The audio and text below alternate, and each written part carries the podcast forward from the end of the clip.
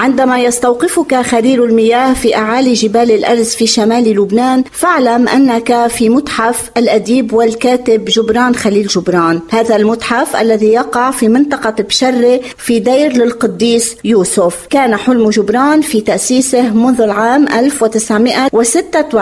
وأعيد ترميمه من قبل لجنة جبران الوطنية. لكل غرفة في المتحف حكاية ورواية، وفي كل لوحة يجسد جبران عالمه الخاص ويجعل الزائر يتقرب من فكره ونظرته إلى الحياة. مدير المتحف جوزيف جعجع. متحف عبارة عن 3 طوابق معروض فيها كل هذا التنوع وكل الاختيارات، وخليني أقول المراحل اللي مرق فيها جبران، كيف تطور عمله الفني، وهيدا بيفاجئ كتير من الزوار. ولكن بالمتحف تكتشفي جبران الفنان.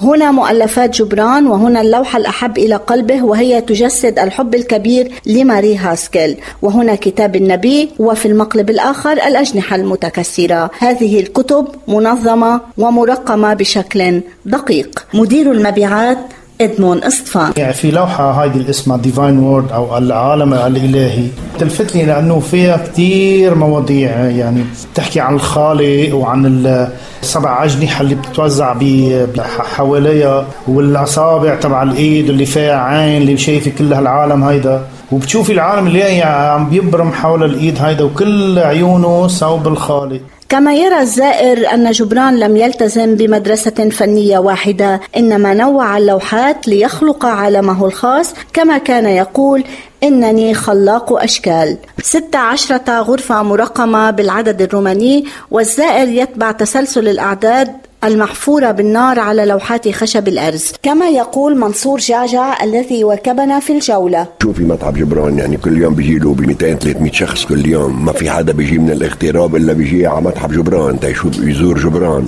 ويزور مدفن جبران. شفتي كيف؟ زوار المتحف من لبنان ومن كل أقطار العالم يؤكدون أن جبران حي في لوحاته. تجربة مميزة إنك تفوت تشوفي كتابات جبران ورسوماته. أنا عم بقول لها بنتي بتحكي برازيلي، بس بدي أقرأ كل الكولكشن تبعته هلا. وفي نهاية الزيارة لابد من رؤية غرفة صغيرة في المتحف وتدعى المحبسة، حيث يرقد جبران خليل جبران الذي شغل العالم في إبداعاته وإنجازاته. تريز جدعون، شمال لبنان، مونت كارلو الدولية.